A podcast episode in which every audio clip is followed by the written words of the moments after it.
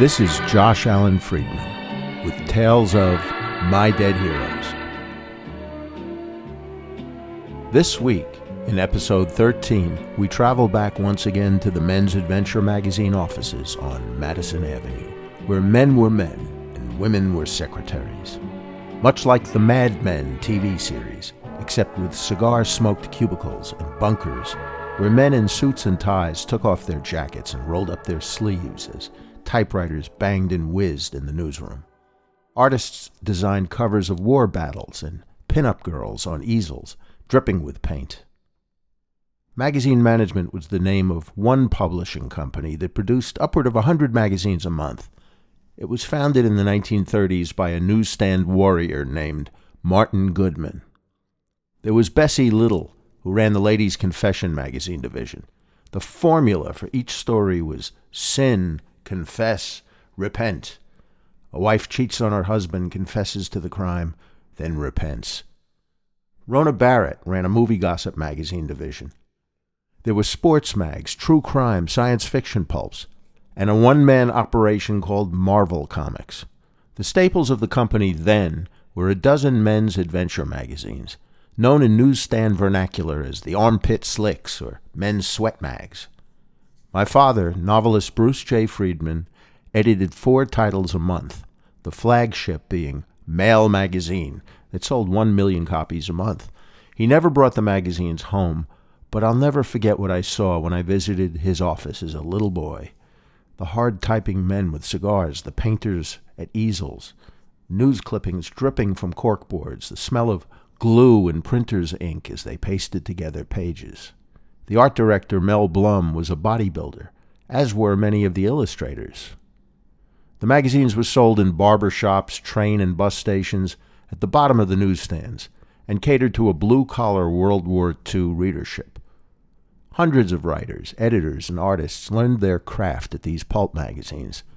This was their day job. My father did his real work at night, and on the Long Island Railroad train to and from the job.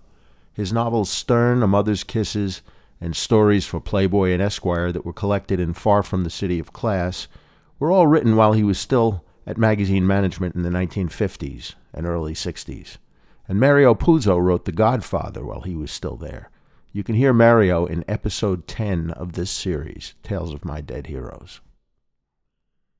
Editor Mel Shestack became an internal legend at the office, a fabulous trickster, beloved by all the people he conned.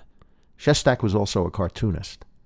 The following conversation was recorded in 1984 when I wrote a piece commemorating the 30th anniversary of one of these magazines.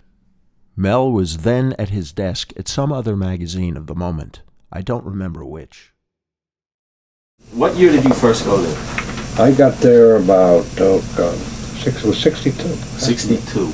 Yeah, when they just moved. I got there about the week after they moved to 625 or whatever it was called, Madison Avenue. They had been in a 655. Yeah, and then they moved to 625. Mm-hmm. Of course, and I got there just as they moved. I had left my wife, my advertising, a whole world behind me, and I was living with a girl I met on the street, and she had a book called Far From the City of Class. I was sitting reading Far From the City of Class when I got a call from B.J. Friedman. I made no connection. I had submitted a story, slush pile story, to Male magazine. Do you remember what it was called? It was about a Mexican prostitute, something like that. It didn't go to the secretary and the slush pile person for some reason. It went to a new man named Mario Puzo, who took it in to Bruce Friedman and said, there's something wacky about this story. I can't quite understand. It's not really our kind of story, but there's something wacky about it. I want you to read it. For some reason, Bruce read it and called me and said he's interested in the job. And it's absolute truth. That's exactly how it happened. Huh. I didn't apply for a job. I never even heard of the place. I saw Male magazine in the barbershop. I had a beard. I'd just grown the beard. How old are you? 32. I had a whole career in advertising, for hours and everything, and I was broke. I had sold some stories to Dude and Gent and one to McCall's, all because I didn't know what else to do. I figured that was a way to do it. I never thought about being a writer per se and that kind of thing. Went in, I met Bruce. I, at that time, I was going to write a book on Jewish cowboys, which has never been written. My father told me that. And I was really hot on doing that. I had a contract with Stein and Day, and it was the money I was living on, but for some reason I couldn't quite put it together. What was the name of the book? Jews in the Wild West. Mel never finished his book on Jewish cowboys, and I figured that was because there weren't any. But once I moved to Texas, I learned there were many. Were there actually Jews in the Wild West? They sure were. Oh, God, I could go in for hours and hours. You mean like German Jews who came over in the 1840s? They were mostly German Jews, and they were And they became gunslingers? Not exactly gunslingers. I call them gunslingers, but there was a guy who was the official Moyle, the guy who was circumcised, Rabbi Jacob Alston, who was the circuit-riding rabbi, and he circumcised all the Jewish kids in Colorado. Well, there were a lot, because Colorado had a lot of German. There were German Jews who came over in the 1850s and 60s. They worked on the railroad. They were cattle buyers. A guy named Jacob Bondi, who was with John Brown, and he became a colonel in the Civil War. There were no Wild West famous gunslingers who were hiding Jacob Studenmayer. Jacob Studenmayer was a two-gun marshal of El Paso. He killed 31 people in gunfights, and God help anybody who committed a crime on Saturday. He also had the streets paved of El Paso because he hated horses. He rode a bicycle. Mel Shestack's soft cons never amounted to his own profit, and those who fell for them felt chosen. He once had Mario Puzo waiting out on a dock at 3 a.m. for a black market shipment of shirts for 50 cents apiece. The boat never arrived. I had an uncle in the shirt business, and a lot of times my thing is why people get in difficulty with me is mostly about 80% of the time I come through. And therefore, because it started out real. Like all of them, they start out real, and then something happens in the middle that didn't work. My father wrote about this in his article about those days. Even the rhinos were nymphos. But Mel convinced my father that J.D. Salinger was coming out of his legendary seclusion, and his first stop was to visit Magazine Management, because he loved Male magazine. Mel said he received this information from the man who pruned Salinger's trees and hedges. My dad stayed late at the office one night, awaiting Salinger's arrival, but he never showed. So my father and Mario together discovered you through that publication. That's right. And I was hired. I didn't know what I had to do. He said, "You ever been an editor?" I said, "No." He said, "That's good." He said, "You have to have a certain kind of imagination and one foot in the asylum." Mel Shestack did, perhaps, have one foot in the asylum, but he was a decent individual. And I fit. I couldn't fit better, and I immediately, within one day, it was as if I had come home. I have never, in all the 463 years and 895 jobs that I have had, and my own kind of notoriety, but I'm accused, like Jesse James, not a Jewish cowboy. I have been accused of every crime in Missouri, so everything is always thrown at me. But the fact remains, at Magazine Management, it was terrific. It was exciting. It was what Bruce J. Friedman allowed you to do was to think for yourself and do it. You just did it your way, his way. He had certain rules, but within those rules, like writing a sonnet, it's total creativity within the form, and you can do anything you want. What was the form? The form was that it was all imagination. It was the idea. It was so imaginative that it was real. Even when we made up these World War II stories, they were more real.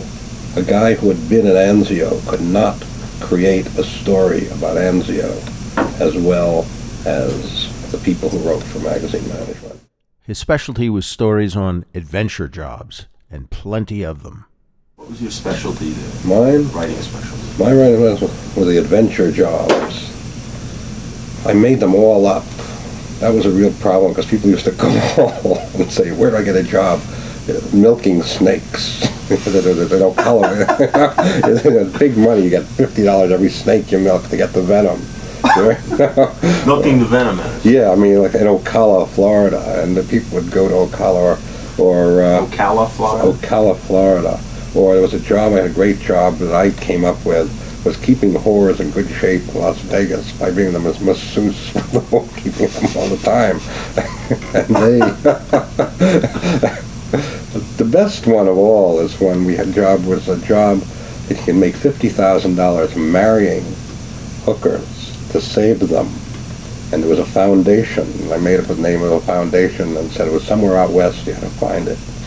Now we never, what happened once was this guy, all of a sudden, Mr. Goodman said, Mel, you better go out there, you better take care of this. He didn't know that these were made up places, Martin Goodman.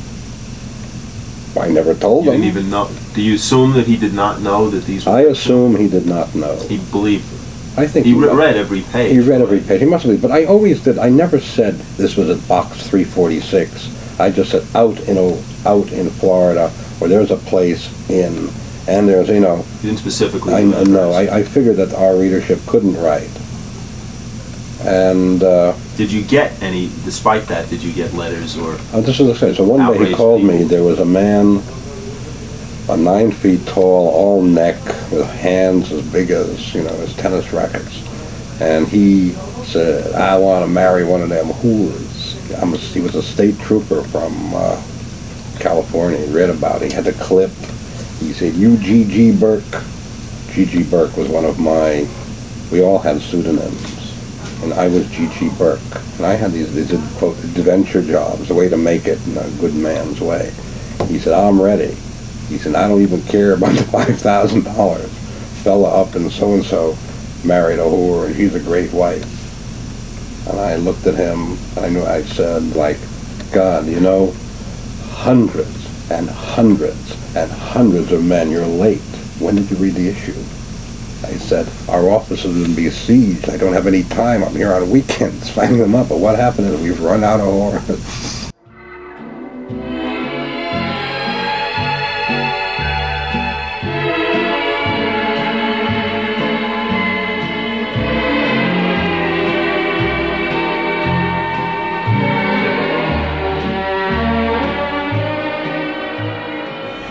On the readership of Male Men, True Action, and well, I became the editor of True Action. And at what point? About second year. I was the one person your father gave a magazine of his own to. I had True Action, and it was a magazine of phenomenal unimportance. That's what I liked about it. Unimportant. Nobody would ever check. I could just, you know, I literally wrote the whole thing. It's 1964, and I have 3 more Nazis to kill, you know, and that kind of stuff. It gave me a chance. I learned whatever writing I learned, and I'm not the world's greatest writer, but I've written and sold maybe 300 or 400 things under different names. But I learned to do it. I mean, Bruce would edit. Bruce is was the world's greatest editor. I also learned, I had to take the magazine. I wrote it, I pasted it up, I spec type, we worked with the art directors. I know how to do, nobody today learns how to put a magazine together the way you learned at magazine management. In 1965, when Marvel Comics was only known to adolescent boys, the great Italian director Federico Fellini made a pilgrimage to the office with his producer and legendary publisher Angelo Rizzoli. Fellini himself had begun as a cartoonist. Stan Lee recalled that the receptionist announced, "There's a Fred Fellini here to see you." But it was Shestack who ushered Fellini in when they wouldn't let him through. Fellini, one day, Fellini came into the office with Mr. Rizzoli, I believe, and there was someone who worked for Stan Lee named Fabulous Flo Steinberg, is what they called her in the comic books. She was the secretary of the comic thing. She had a little voice. And one day she said, Stan, there's a Mr. Fellini on the phone. You want to talk to him? And Stan said, who's he with? And he said, Rizzoli Films. Can he come up? He's a comic book fan. But anyway, Mr. Rizzoli, Alain Cluny, who was the star of La Dolce Vita and of Satyricon, and Fellini in white socks. He looked, reminded him of Mario. When you first meet Mario, you don't know who he is. So it was open, and then they didn't want to, like, whoever was at the desk in front wouldn't let him in. I remember, I came out, don't you know who this is, and blah, blah, blah. he's a fantastic guy who likes comic books. But he met privately with Stan Lee? For a few minutes. But he was, your mother was there that day. We spent some time with us. We were more interested. I mean, we were living comic books where those were just things on paper. As the legend goes, Fellini made a fuss over Stan Lee's comics that day. Then Mr. Rizzoli discussed some kind of distribution deal with Martin Goodman, but that was according to Mel, who also says Fellini made a bigger fuss over the men's adventure mags when he saw them being laid out. Martin Goodman, the founder of Magazine Management, is remembered today as the man who began Marvel Comics around 1939. He hired his wife's nephew, Stan Lee, who took a little corner office at Magazine Management in 1961 and created the Marvel Age of Comics with new titles like Spider-Man, Fantastic Four, and the Hulk. Nobody in their wildest dreams imagined it would skyrocket into a multi-billion-dollar industry. Mr. Goodman always wore a hat.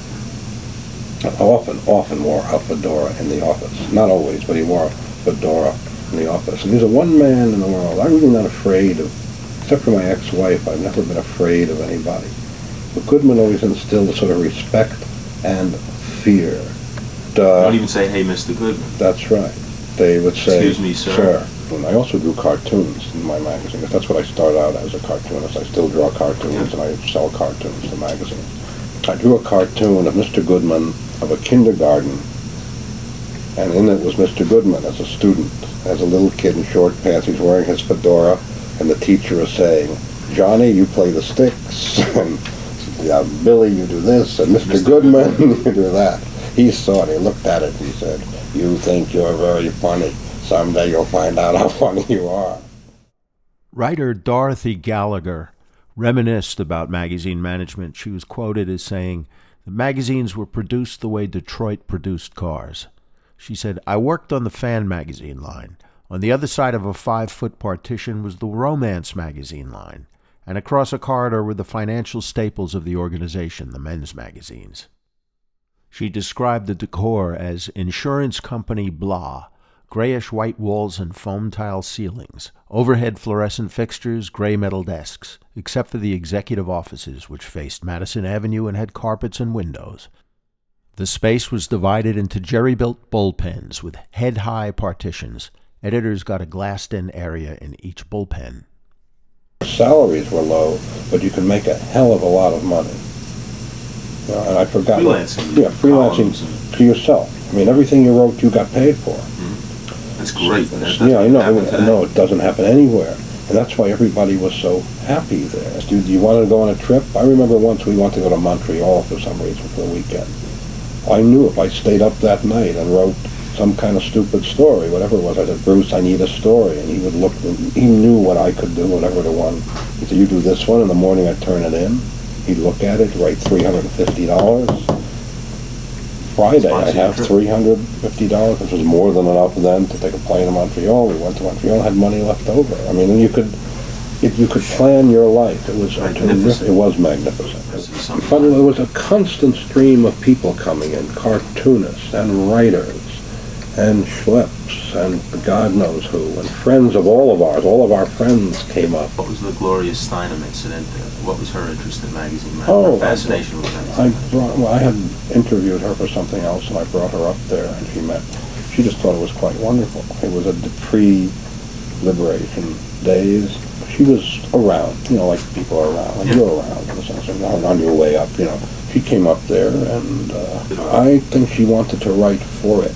I don't know what happened. I know that she was around a couple of times, and Jules was madly in love with her for a day. She was very attractive then. Very out of sight. A lot of writers who didn't even work at Magazine Management would just come to hang out for the camaraderie, like Richard Yates and Wallace Markfield. There was a guy named Wallace Markfield who was a well-known humor writer and novelist, who came up to do a story about Magazine Management. It was some literary type magazine. Bruce had written Stern, and there were, the things were beginning to happen. Godfather hadn't been written yet, but that Markfield loved it so much, he was there the second week. And it was Good Friday, And he says, God, we'll be off. I remember him saying, we'll be off tomorrow. So he became part of the... There were hundreds of men's adventure magazines after World War II, and they were essentially comic books for grown men. It was a blue-collar market, and though they were fantasy magazines, they had to maintain some kind of credibility. I mean, I was into making the impossible believable.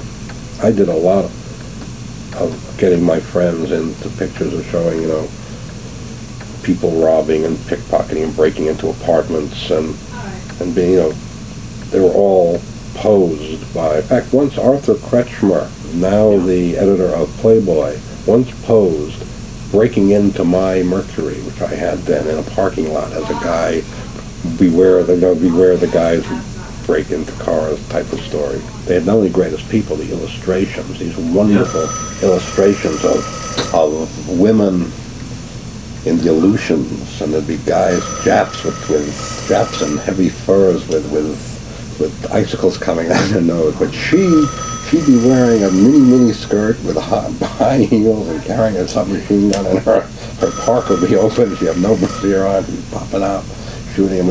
And yet it seemed real. You believed that would happen. That happened. The Aleutians, that this ragtag band of... Those were comic strips for grown-up men. They were comic strips for grown-up men, and they always dealt with the kind of man who was never an officer. It was always a sergeant who ran things. It was a blue-collar audience. It was always some guy who had been a mechanic or an ex-army sergeant or a guy who was a truck driver who, drywall finisher, something like that, would meet the boss's daughter who would come back from Vassar. And she'd be a real bitch. What he'd do was screw her in the back seat of a car, always in some kind of thing where the car would be in a garage and would be up on the top, you know, would move up. She got no pleasure out of it. Boom, boom, boom. And then, boy, her life changed. She found a real man. I haven't even touched upon the many great illustrators who worked at Magazine Management. But among the many writers who worked there were novelist Mickey Spillane, John Bowers, George Penty, who wrote the first book on the Kennedys, gossip columnist Rona Barrett, the experimental novelist David Markson, novelist Walter Wager, whose books were later made into Clint Eastwood films, Ernest Tidyman, who wrote The French Connection and Shaft, Martin Cruz Smith, who wrote Gorky Park. They even published news stories by classic writers like Erskine Caldwell and William Saroyan when they were in need of a quick paycheck. The Shestack's bunker was in between Mario Puzo and a writer named George Fox. When my father left the company in 1966, Shestack himself went over to the Saturday Evening Post. Fox had people, Nazis boiled in chocolate, and a boy shooting them off the day, falling into a big vat of boiling chocolate. They go down eating. You know, Mario was the Cecil B. DeMille of the men's magazines. I mean, they were great armies, and he could get lots of characters. Did you read through all of his stories, or a lot? Well, I had edited that. I edited that stuff, and I read it all. I read it at the Saturday Evening Post. I went from that to editing. The very first day I was at the Post, I edited a piece by Hannah Arendt. I mean, and she said, "Young man, what are you doing?" Oh, Jesus. And people like that, John O'Hara. And I was saying, you're okay, Aaron, but you're no Walter Kalin. You're no Joe Millard.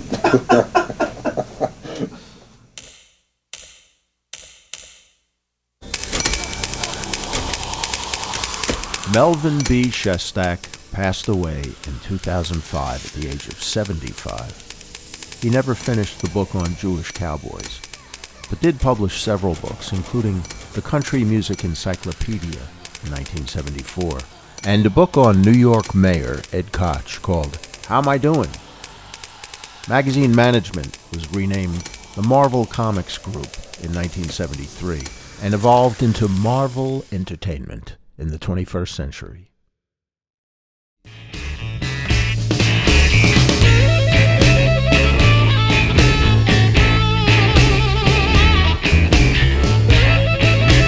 This is Josh Alan Friedman with Tales of My Dead Heroes. Visit our website at blackcracker.fm for photos and illustrations. We'll see you next time.